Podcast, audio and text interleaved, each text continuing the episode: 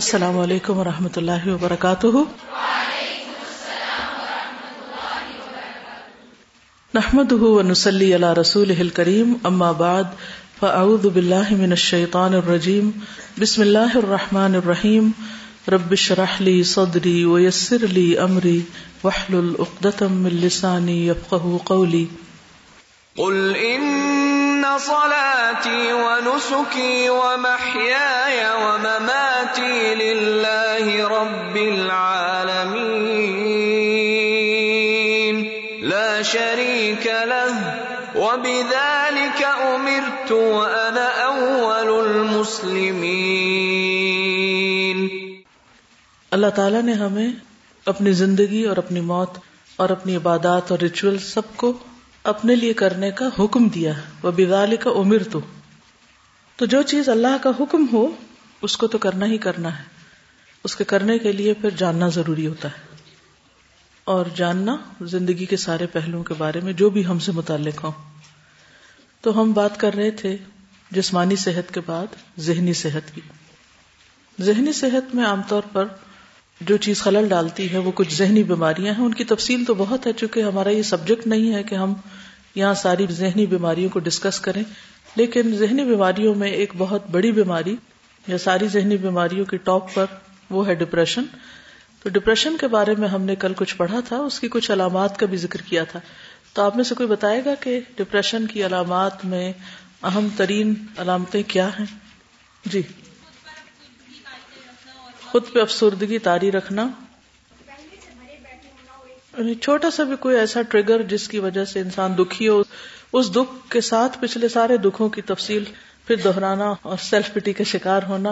ہم نے جو سائیکالوجی میں ڈپریشن کی ڈیفینیشن پڑھی تھی وہ یہ تھی less severe form of tension. Less severe form of tension, تو اٹ مینس کہ ٹینشن سے چھوٹے لیول پہ انیشیل جو ہوتی ہے وہ سٹیجز پہ آتی ہے، لیکن اگر اس کے اتنے سائیڈ ایفیکٹس ہیں اور اس کے اتنے بڑے بڑے کانسیکوینسز ہیں تو ہم سوچیں کہ ٹینشن کے کتنے بڑے ہوں گے۔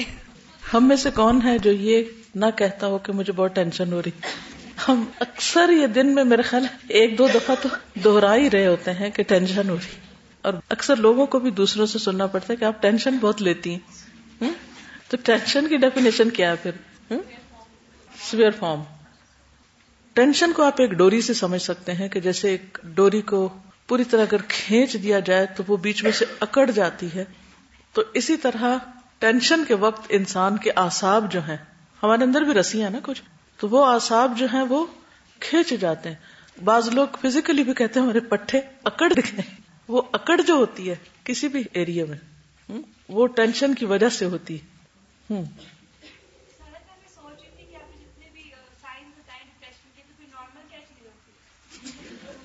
بالکل، بہت ہی اچھا سوچا آپ نے، میں خود بھی یہی سوچ رہی تھی کہ پھر ہم میں سے نارمل کون ہے۔ نبی صلی اللہ علیہ وسلم کی زندگی میں دشمن سب سے زیادہ قریب کس موقع پر تھے؟ ہجرت کے موقع پر، جب آپ غار ثور میں تھے، تو اس وقت حضرت ابو بکر کی کیفیت کیا ہونے لگی تھی؟ ٹینشن میں آنے لگے تھے۔ تو نبی صلی اللہ علیہ وسلم نے کیا فرمایا اس وقت؟ لا تحزن ان اللہ معنا۔ یہ ہے نارمل ہونا۔ جنگ بدر بہت سخت موقع تھا، نبی صلی اللہ علیہ وسلم پریشانی کے عالم میں تھے، لیکن آپ کر کیا رہے تھے اس وقت؟ صرف ٹینس ہو رہے تھے؟ کیا کر رہے تھے؟ دعا مانگ رہے تھے، نماز پڑھ رہے تھے، اللہ کو پکار رہے تھے، تو وہ ساری ٹینشن ریلیز ہوتی جا رہی تھی نا۔ ہم؟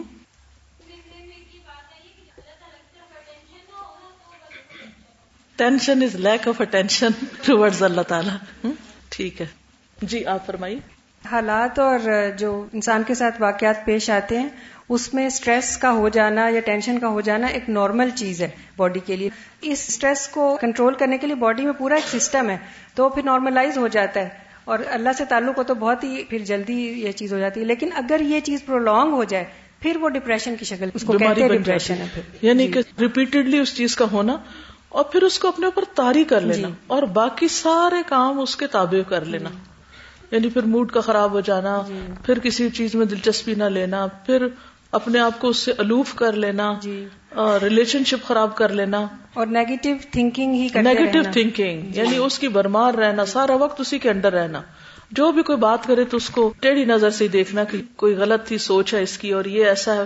ہر ایک کو منفی نظر سے دیکھنا، یعنی ہر ایک کے بارے میں پہلی سوچ جو آنا وہ شک کی اور شکایت کی یا ایک کوئی خرابی کی بات، ایک بدگمانی کی.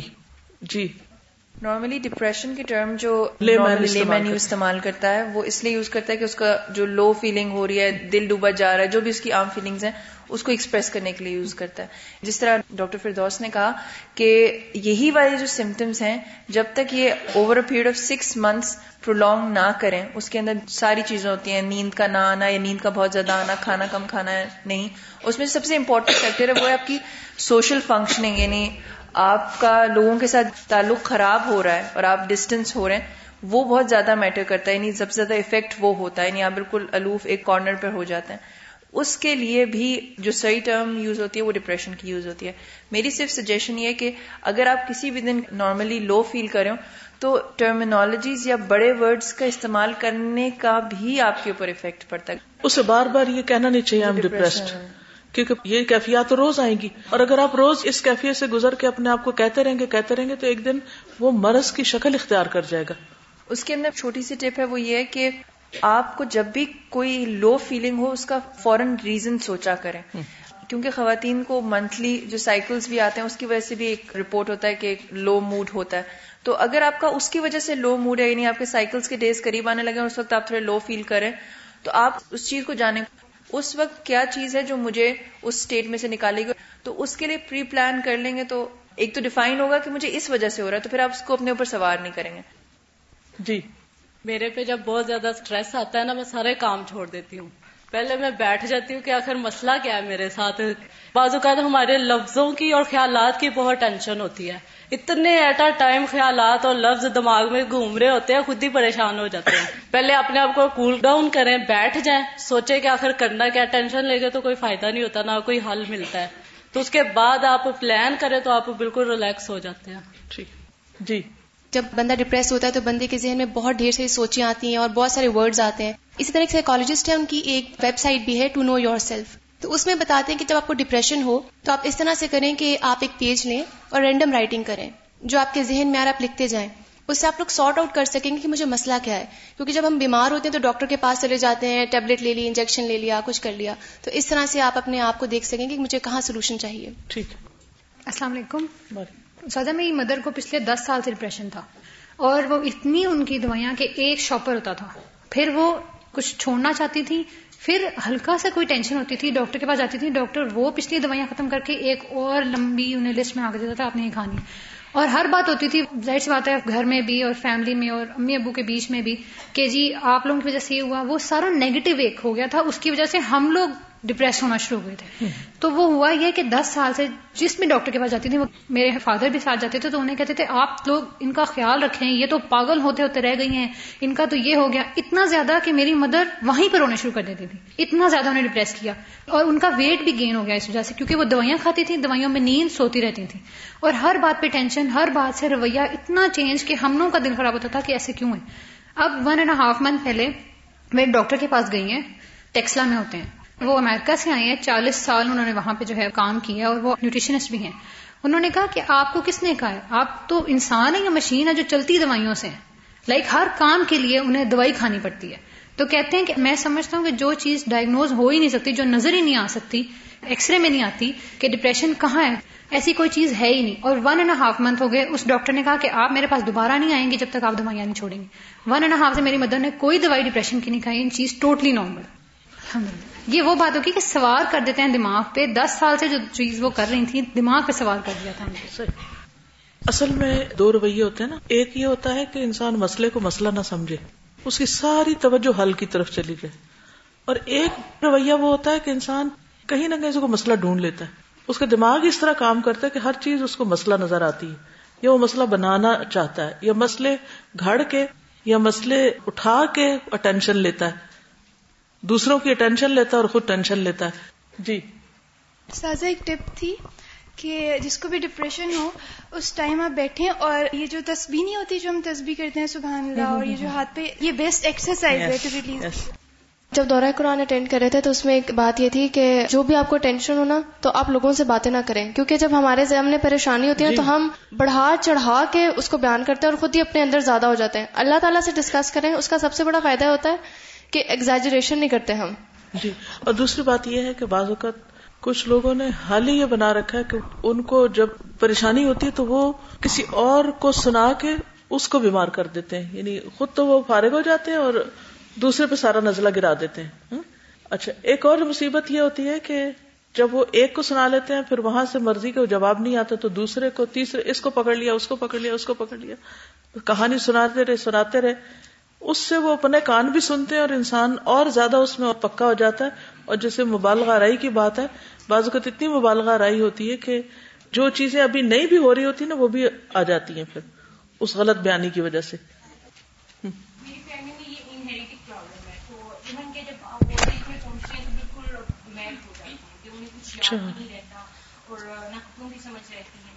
تو اس طرح ہو جاتا ہے. تو اس کی میڈیسن کے ساتھ یہ ایک چیز کہنا چاہوں گی کہ ایسے پیشنٹس کو بالکل الگ نہ چھوڑیں. عموماً میں نے فیملیز میں دیکھا ہے.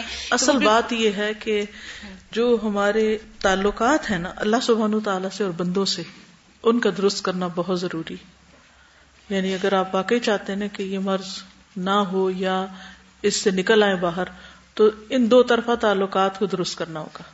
اور دوسرا، کل آپ نے جو بتایا تھا مینیا کا، جس میں موڈ سوئنگ ہوتے ہیں، تو وہ بھی میری فیملی میں ہے. تو وہ یہ ہوتا ہے کہ پیشنٹ جو ہوتا ہے وہ اس کے موڈس کنٹرول میں رہتے ہیں، تو وہ کبھی بہت زیادہ ہنستا ہے یا بہت باتیں کرتا ہے. تو عموماً ایسے ہوتا ہے کہ اس کو سمجھاتے ہی نہیں ہیں یا کسی اور کام پہ نہیں لگاتے، ڈانٹنا شروع کر دیتے ہیں. تو اس میں یہ کہ اس کو کوئی اور کام دے دیا جائے اس وقت. صحیح. اب انشاءاللہ ہم قرآن و سنت کی روشنی میں دیکھیں گے مزید کچھ چیزیں. یہ پڑھ لیتے ہیں، پھر اگر کوئی بات آپ سمجھے کہ رہ گئی ہے تو وہ مجھے آپ بتا دیجیے تاکہ اس کو بھی ہم شامل کر لیں گے. بسم اللہ الرحمن الرحیم. اللہ سبحانہ وتعالیٰ نے ہمیں یہ بات بتا دی ہے کہ ہم تمہیں ضرور آزمائیں گے. تو آزمائشیں تو ہوں گی، امتحان تو ہوں گے، تکلیفیں آئیں گی، پریشانیاں آئیں گی. اس سے کوئی بھی شخص بچ نہیں سکتا، کیونکہ زندگی ہے ہی امتحان کے لیے. بلکہ زندگی کا ہر لمحہ ہی ایک امتحان ہے، جس کا مقصد یہ دیکھنا ہے کہ ایوکم احسن عملا، تم میں کون اچھے عمل کرتا ہے. جب انسان پر کوئی بیماری آئے، کوئی تکلیف آئے، کوئی پریشانی آئے، کوئی حادثہ ہو جائے کہیں گھر میں، کسی کی موت ہو جائے، وفات ہو جائے، کچھ بھی ہو، تو ایسے موقع پر انسان اس سے بڑی کسی مصیبت کو یاد کر لے تو وہ مصیبت ہلکی لگنے لگے گی. رسول اللہ صلی اللہ علیہ وسلم نے آخری مرض کے ایام میں ایک دن دروازہ کھولا یا پردہ ہٹایا جو آپ کی اور مسجد میں نماز پڑھنے والے لوگوں کے درمیان حائل تھا. آپ نے دیکھا تو لوگ ابو بکر رضی اللہ عنہ کی اقتداء میں نماز پڑھ رہے تھے. آپ نے انہیں اس اچھے حال میں دیکھ کر اللہ کا شکر ادا کیا کہ سب لوگ نماز پڑھ رہے ہیں. آپ کو یہ امید ہوئی کہ اللہ تعالیٰ نبی صلی اللہ علیہ وسلم کی وفات کے بعد بھی ان کو ایسے ہی اچھے حال میں رکھے گا جو آپ نے دیکھا. پھر فرمایا، اے لوگو، جس شخص کو یا جس مومن کو کوئی مصیبت پہنچے تو اسے چاہیے کہ کسی دوسرے کی وفات کی وجہ سے پہنچنے والی مصیبت کا غم ہلکا کرنے کے لیے میری وفات کی وجہ سے پہنچنے والی مصیبت کو یاد کر لے، کیونکہ میری امت کے کسی فرد کو میری وفات کی مصیبت سے بڑھ کر کوئی مصیبت نہیں پہنچ سکتی. یعنی آخری جو آپ کے بالکل ایام کی جو باتیں ہیں ان میں سے یہ بات ہے کہ جس کو کوئی مصیبت پہنچے وہ میری مصیبت کو یاد کر لے تو اس کی مصیبت ہلکی ہو جائے گی. ہم میں سے کسی انسان کی وفات بڑی مصیبت ہے یا اللہ کے رسول صلی اللہ علیہ وسلم کی وفات؟ عام انسانوں کے تو ریپلیسمنٹس بہت ہو سکتے ہیں، لیکن اللہ کے رسول صلی اللہ علیہ وسلم کی ریپلیسمنٹ کوئی بھی نہیں ہے. ان سے بڑھ کر محبت بھی کسی سے نہیں ہو سکتی یا نہیں ہونی چاہیے. تو انسان کسی کی بھی وفات پر کتنا اور کب اور کیوں روتا ہے؟ ہم؟ کس کی وفات پر روتے ہیں زیادہ؟ جس سے ہمیں سب سے زیادہ محبت ہو. ایسا ہی ہے نا، کس چیز کے کھونے پر سب سے زیادہ روتے ہیں؟ جو ہمیں بہت پیاری ہوتی. تو ہمارا ایمان کیا کہتا ہے کہ سب سے بڑھ کر محبت کس سے کرو؟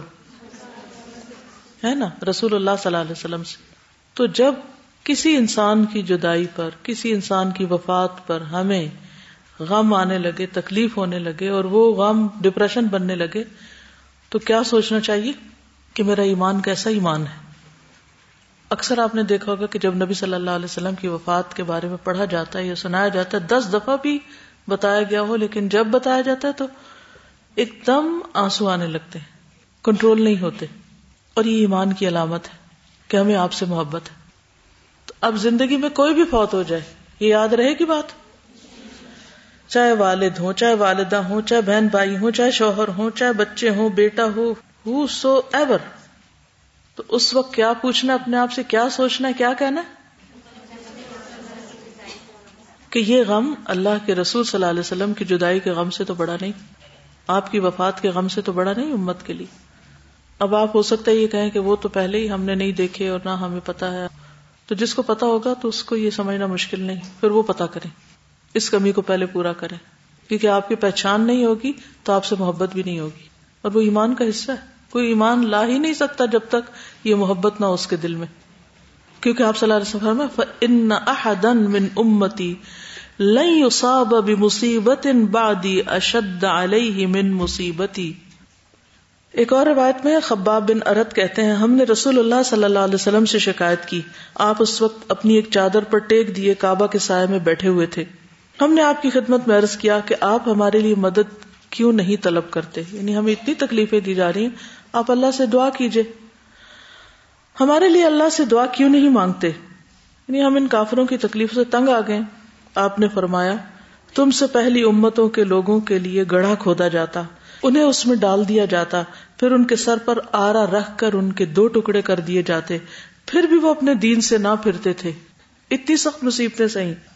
لوہے کے کنگے ان کے گوشت میں دھنسا کر ان کی ہڈیوں اور پٹھوں پہ پھیرے جاتے تھے، یعنی اندر گھسا کے اور پھر اس کو کھینچا جاتا، پھر بھی وہ اپنا ایمان نہیں چھوڑتے تھے. اللہ کی قسم یہ کام یعنی اسلام کمال کو پہنچے گا، اور ایک زمانہ آئے گا کہ ایک سوار مقام صنعاء سے حضر موت تک سفر کرے گا، لیکن راستوں کے پرامن ہونے کی وجہ سے اسے اللہ کے سوا اور کسی کا ڈر نہ ہوگا، یا صرف بھیڑیے کا خوف ہوگا کہ کہیں اس کی بکریوں کو نہ کھا جائے، لیکن تم لوگ جلدی کرتے ہو.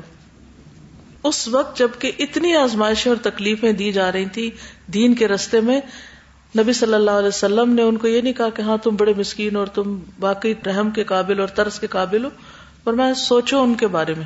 ایک تو آپ نے حکم دیا کہ انسان ایسے موقع پر بڑی تکلیف کو یاد کرے، اور ایک عملی طور پہ کر کے بھی دکھایا آپ نے.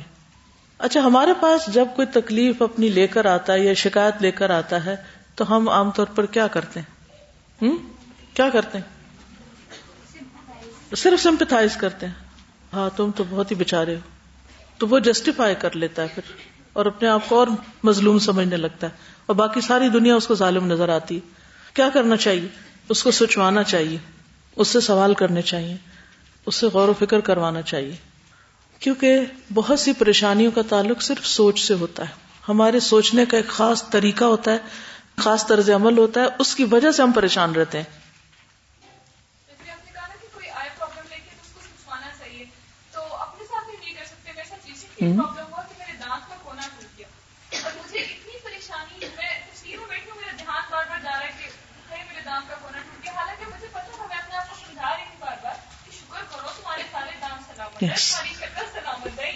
بہت ہی ایکوریٹ مثال ہے کہ دانت کا ایک کونا ٹوٹنے پر ظاہر تکلیف فزیکلی بھی ہوتی ہے، اور ویسے بھی کہ ہمارے اب ظاہر شکل پر اثر پڑے گا وغیرہ وغیرہ، لیکن جو یہ یاد رکھے کہ سارے دانت تو سلامت ہیں الحمدللہ، اس کے لیے تکلیف ہلکی ہو جائے گی، اور جو ہونا تھا وہ تو ہو گیا، اب وہ کونا جوڑ تو نہیں سکتے نا. ٹھیک ہے، کوئی اور ٹریٹمنٹ ہو جائے گی، لیکن ہونے والی چیز تھی، ہو گئی. پھر دنیا کے معاملے میں اپنے سے نیچے والے کو دیکھنا. رسول اللہ صلی اللہ علیہ وسلم نے فرمایا جب تم میں سے کوئی شخص کسی ایسے آدمی کو دیکھے جو مال اور شکل اور صورت میں اس سے بڑھ کر ہے، تو اسے ایسے شخص کا دھیان کرنا چاہیے جو اس سے کم درجے کا، تو دل خود ہی ٹھیک ہو جائے گا. بہت دفعہ غم کیوں لگتا ہے کہ فلاں ہمارے سے آگے کیوں نکل گیا، کئی اس میں پریشان رہتے ہیں نا لوگ. تو اس وقت اپنے سے چھوٹے کو دیکھ لے.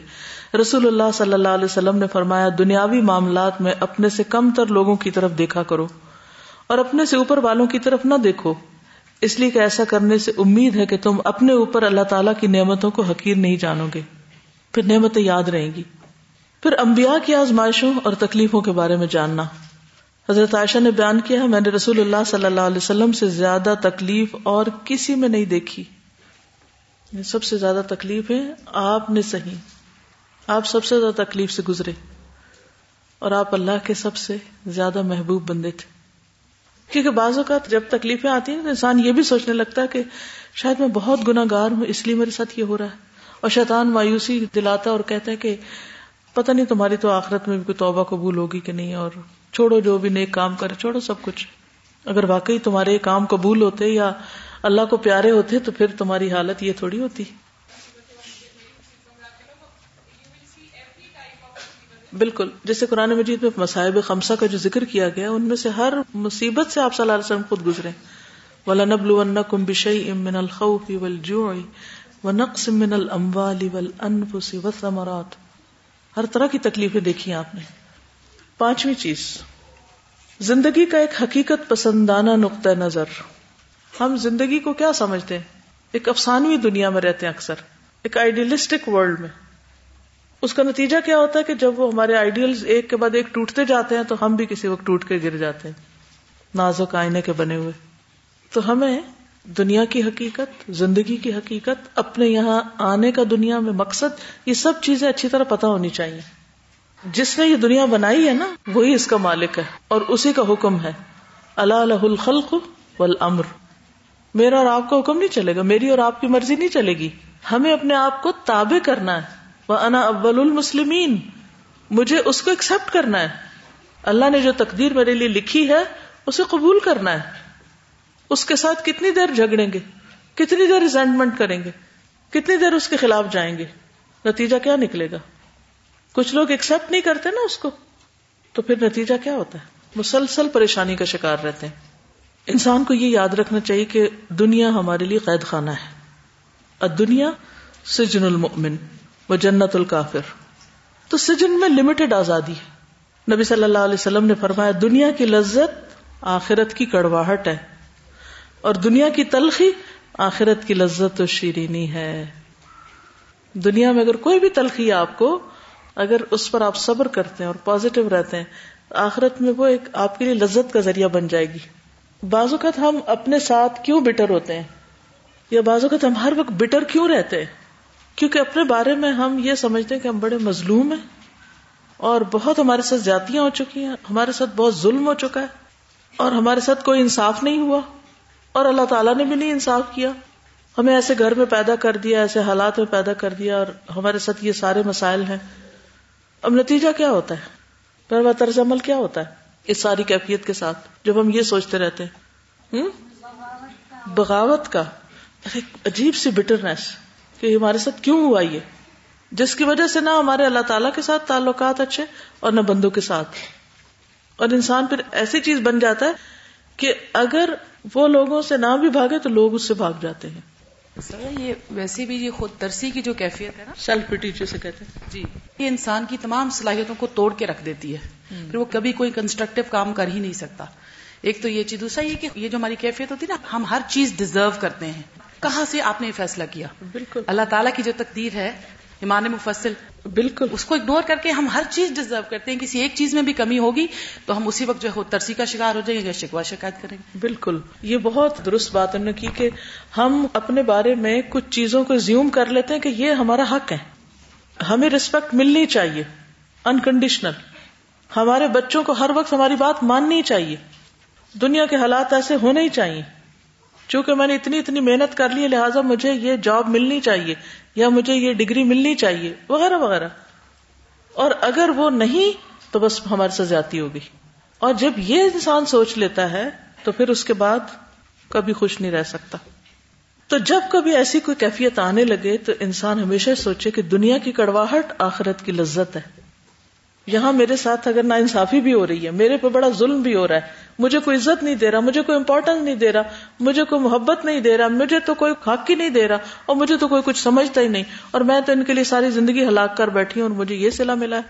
عام طور پہ عورتوں کو بچوں کی طرف سے یا فیملیز کی طرف سے اس قسم کی شکایتیں ہوتی اور اسی میں وہ پھر کڑتے رہتے ہیں، جلتے رہتے ہیں، پریشان رہتے ہیں. انہیں سوچنا چاہیے کہ اگر وہ جسٹیفائی بھی کرتے ہیں کہ ان کے ساتھ بڑے ظلم ہوئے اور وہ حق پر بھی ہیں، تو بھی ان کا اجر دینے والا رب موجود ہے اور وہ سب کچھ آخرت میں لوٹا دے گا. بعض اوقات ہماری آبزرویشن ہوتی ہے، ہم دیکھتے ہیں کہ کوئی شخص بیمار ہے اور اس کی بہت سفرنگز ہیں، کوئی شخص مستقل طور پر اس کا کاروبار یا حالات خراب ہی جا رہے ہیں تو ہمارے دل میں بعض اوقات آتا ہے کہ پتہ نہیں اس کے ساتھ کیوں ایسے ہو رہا ہے. اگر ایک شخص اتنی تکلیف کے ساتھ دنیا سے جا رہا ہے اور دوسرا شخص اتنے آرام کے ساتھ جا رہا ہے تو اس کے لیے یہ کیوں اور اس کے لیے کیوں نہیں. بہت چھوٹی عقل ہے نا, ہمیں تو نہیں سمجھ آ سکتی ہیں باتیں, تو اللہ کے فیصلے.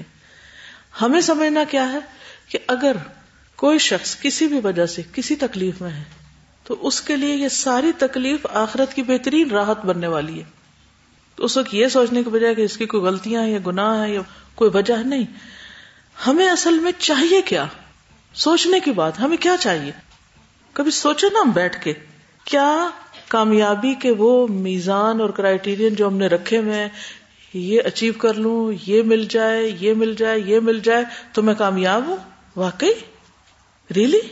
اور اگر انسان اپنی پچھلی زندگی پلٹ کے سوچے کہ ایک وقت ہوتا ہے کہ انسان کہتا ہے میں کلاس ون میں پاس ہو جاؤں, اس کے نزدیک کے حساب سے بڑا ہم و غام, اسے بےچارے نے پہلی دفعہ امتحان اور وہ سب سنا ہوتا ہے, پاس فیل ہونا, اور تو واقعی یہی سب سے بڑی کامیابی ہے.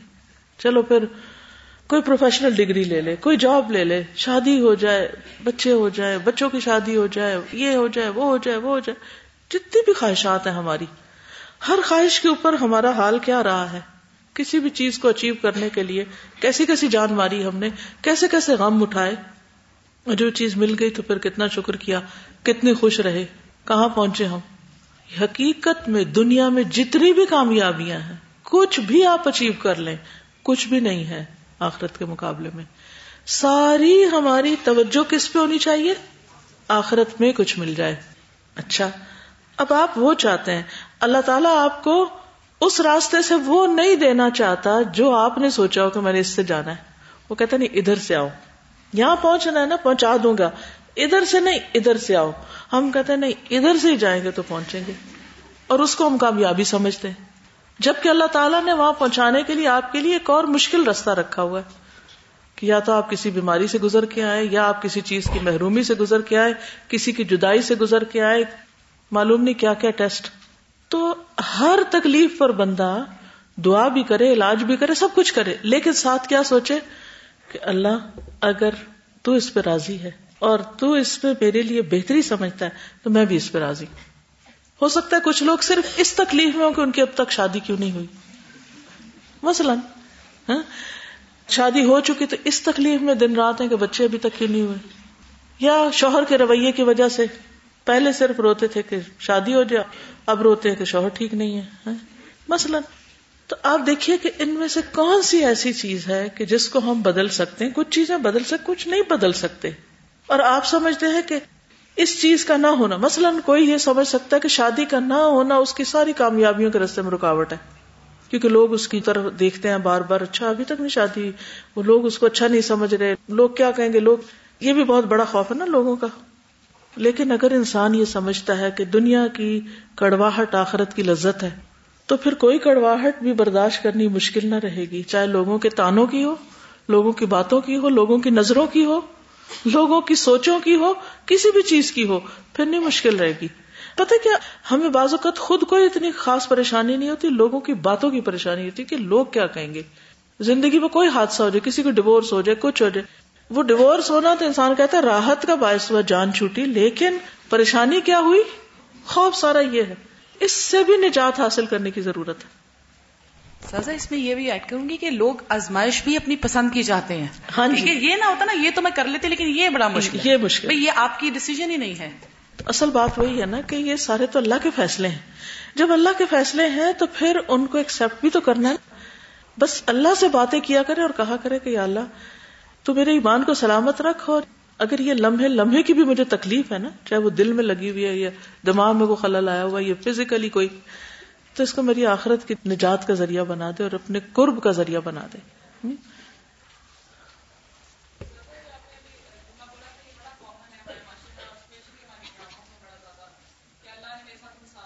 ہوں, اگر انصاف مل گیا تو پھر دیکھیں کیا ہوتا ہے, یعنی کہ کیا ہے آپ کے پاس جس کی بنا پہ آپ کسی چیز کو ڈیزرو کرتے ہو. ایک جب انسان اللہ کے فیصلوں پہ راضی ہوتا ہے نا, تو وہ ایک طرح سے نا اللہ کی تکریم کرتا ہے یعنی عزت دیتا ہے نا اللہ کو، بالکل آنر کرتا ہے، بالکل. اور جب انسان اللہ کی تکریم کرتا ہے نا، یعنی اس پہ کوئی ایسا جملہ نہیں بولتا کہ میرے ساتھ انفیئر ہے، دل میں بھی ایسا خیال نہیں آتا، تو پھر اللہ بھی اس کی تکریم کرتا ہے، بالکل اللہ بھی اس کو عزت دیتا ہے، اور پھر بندے بھی اس کی تکریم کرنے لگتے، بالکل. پھر دوسری بات یہ یاد رکھنی چاہیے کہ دنیا تھوڑی ہے، قلیل ہے. رسول اللہ صلی اللہ علیہ وسلم نے فرمایا، اللہ کی قسم دنیا آخرت کے مقابلے میں اس طرح ہے کہ جس طرح تم میں سے کوئی آدمی اپنی انگلی اس دریا میں ڈال دے. یحییٰ راوی نے شہادت کی انگلی کی طرف اشارہ کیا اور پھر اس انگلی کو نکال کے دیکھے کہ اس میں کیا لگتا ہے. بڑی سے بڑی کامیابی دنیا کی اور بڑی سے بڑی اچیومنٹ بس اتنی ہے جتنی ایک انگلی کے ساتھ جو پانی لگتا ہے. اب اگر انسان کو غم اس بات کا ہے کہ مثلا میری ساری بہنیں تو وہاں پہنچ گئی، میں یہاں بیٹھی ہوں، فلاں میرا رشتہ دار وہاں اتنا مالدار ہو گیا اور میں ابھی تک دو وقت کی روٹی کی تلاش میں ہوں، اس طرح کے غم ہوتے ہیں نا جس کی وجہ سے انسان روتا ہے بیٹھ بیٹھ کے اور شکوے شکایات کرتا ہے اور اپنی زندگی کو حرام بنائے رکھتا ہے. تو ایسے سارے موقع پہ سوچے کہ وہ جو کچھ ہے نا ان کے پاس، وہ اتنا بھی نہیں ہے جتنا انگلی کو لگا پانی. تو اگر مجھے اتنا نہیں ملا تو کیا ہوا، آخرت میں مل جائے گا. اور پھر آپ دیکھیے کہ قلیل دنیا میں سے بھی اب اور قلیل رہ گیا ہے. رسول اللہ صلی اللہ علیہ وسلم نے فرمایا، بلا شبہ اللہ تعالیٰ نے ساری دنیا کو قلیل بنایا. اب دنیا کا جو حصہ باقی ہے وہ قلیل میں سے بھی قلیل ہے. اس کی مثال یہ ہے کہ پانی کا ایک حوض ہو جس کا عمدہ پانی پی لیا گیا اور گدلا پانی نیچے باقی ہو. اس وقت دنیا میں بس اتنا باقی ہے. رسول اللہ صلی اللہ علیہ وسلم نے فرمایا، بے شک جو دنیا باقی رہ گئی ہے وہ آزمائش اور فتنہ ہے. چھٹی چیز، اچھا گمان رکھنا، منفی سوچوں سے پرہیز کرنا. نبی صلی اللہ علیہ وسلم نے فرمایا، بدگمانی سے بچو کیونکہ بدگمانی سب باتوں سے زیادہ جھوٹی بات ہے جو ہم کسی کے بارے میں کر لیتے ہیں. نبی صلی اللہ علیہ وسلم نے فرمایا، مومن کی تین چیزیں حرام ہیں، اس کا خون، اس کا مال اور یہ کہ اس کے بارے میں برا گمان کیا جائے. یعنی کسی مومن کے بارے میں بری سوچ نہیں رکھنا جو ہے یہ بھی گناہ کا کام ہے. ساتویں چیز ہے کہ لوگوں کے ساتھ کیسا رویہ ہونا چاہیے، یعنی لوگوں سے ریلیشن شپ کیسے ہونے چاہیے. پہلی چیز یہ کہ انسان اپنے شر سے دوسروں کو بچائے، پھر پریشانی کے باوجود دوسروں سے اچھا رویہ رکھے. نبی صلی اللہ علیہ وسلم نے فرمایا، تم اپنے ہاتھ کو بھلے کام کے لیے ہی بڑھاؤ، اچھے اخلاق سے پیش آئے، چاہے کوئی ہمارے ساتھ اچھا ہو یا نہ ہو، اپنی طرف سے بہتر رویہ ہی رکھا جائے. کیونکہ قیامت کے دن جو کسی کے اوپر الزام لگائے گا یا گالی دی ہوگی یا کسی کو کوئی برا بھلا کہا ہوگا، وہ سارے اس کی نیکیاں بانٹ کے لے جائیں گے. آٹھویں چیز یہ ہے کہ امید اچھی رکھی جائے، انما العسر یسرا. نبی صلی اللہ علیہ وسلم نے فرمایا، مدد صبر کے ساتھ ہے اور کشادگی تنگی کے ساتھ ہے، اور بے شک ہر مشکل کے ساتھ ایک آسانی ہے. مایوس ہونا کبیرہ گناہ ہے. ایک آدمی نے کہا، اللہ کے رسول صلی اللہ علیہ وسلم، کبیرہ گناہ کون سے ہیں؟ آپ نے فرمایا، اللہ کے ساتھ شرک کرنا، اس کے رزق سے مایوس ہونا اور اللہ کی رحمت سے مایوس ہونا. ایک اور حدیث میں آتا ہے کہ آپ نے فرمایا، تین آدمیوں کے بارے میں مت پوچھو کہ انہیں کتنا عذاب ہوگا. ایک وہ جو اللہ سے اس کی چادر لینے میں جھگڑے کہ اللہ کے اوپر کی چادر کبریائی ہے اور نیچے کی چادر عزت ہے، تو وہ بڑا بننا چاہے. دوسرا وہ جو اللہ کے کاموں میں شک کرے. تیسرا اللہ کی رحمت سے مایوس ہونے والا. مت پوچھو اس کا انجام کیا ہے، کیونکہ وہ پھر جب مایوس ہو جاتا ہے تو ڈپریشن میں جاتا ہے اور وہیں سے اس کا عذاب شروع ہو جاتا ہے ایک طرح سے. نویں بات یہ ہے کہ انسان مثبت مصروفیات رکھے اور مثبت مصروفیات والے لوگوں سے میل جول رکھے.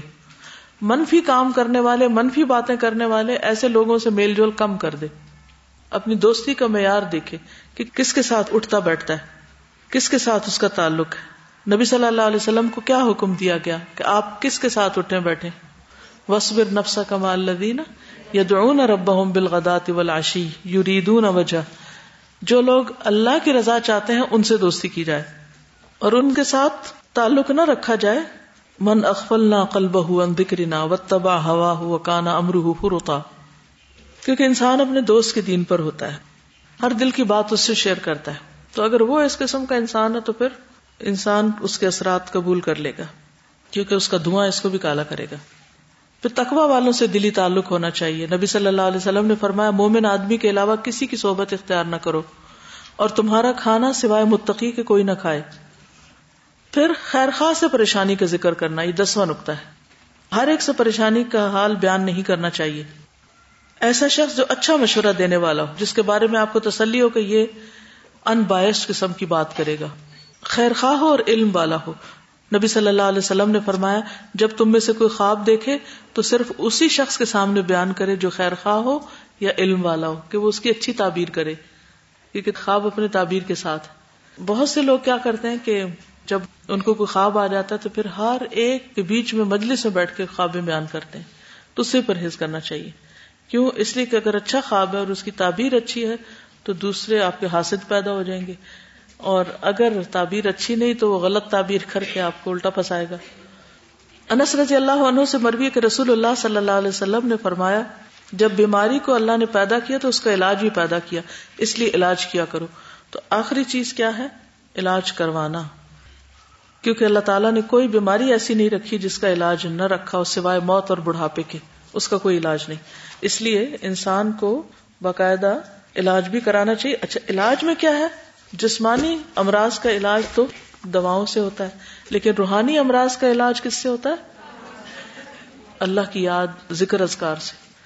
ایاک نستعین کا چھوٹا ورژن بھی آ گیا، اس کے اندر ایسی بیماریوں کے علاج لکھے ہوئے ہیں، مثلا حفاظت کی دعائیں ہیں، رات بھر حفاظت کے لیے، سونے میں وحشت کی دعا، برا خواب دیکھیں تو اس کی دعا، وسوسوں سے نجات کی دعا، نظر لگ جائے، جادو کے اثرات ہوں، جنات اور شیاطین کا خوف ہو، بیماریاں ہوں، رنج و غم اور ڈپریشن، تو ان سب کے لیے دعائیں لکھی ہوئی ہیں۔ ٹھیک ہے، تو جو دعائیں اللہ کے رسول صلی اللہ علیہ وسلم نے سکھائی ہیں ان کو اگر پڑھنے کی عادت ہوگی تو ہر روز جو آپ کی لو فیلنگ ہوگی اس کا ساتھ ہی دعا پڑھ کے علاج ہوتا جائے گا، تو کوئی چیز ڈپریشن نہیں بنے گی، ایکیوٹ مرض نہیں بنے گی۔ پھر ٹھیک ہے،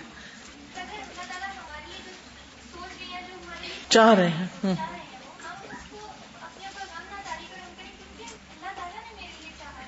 ہوں وہ کسی نے کہا تھا نا کہ میرا ہر کام میری مرضی کے مطابق ہوتا ہے، کہ یہ کیسے؟ اس نے کہا کہ ہر کام اللہ تعالیٰ کرتا ہے اور اللہ کا ہر کام اس پہ میں راضی ہوں، یعنی اللہ کے ہر فیصلے پہ میں راضی، لہٰذا ہر چیز میری مرضی کی، والرضا بالقدر، پھر غم نہیں رہتا۔ ٹھیک ہے، اجازت چاہتی ہوں۔ سبحانک اللہم و بحمدک، اشہد ان لا الہ الا انت، استغفرک و اتوب الیک۔ السلام علیکم و رحمۃ اللہ وبرکاتہ۔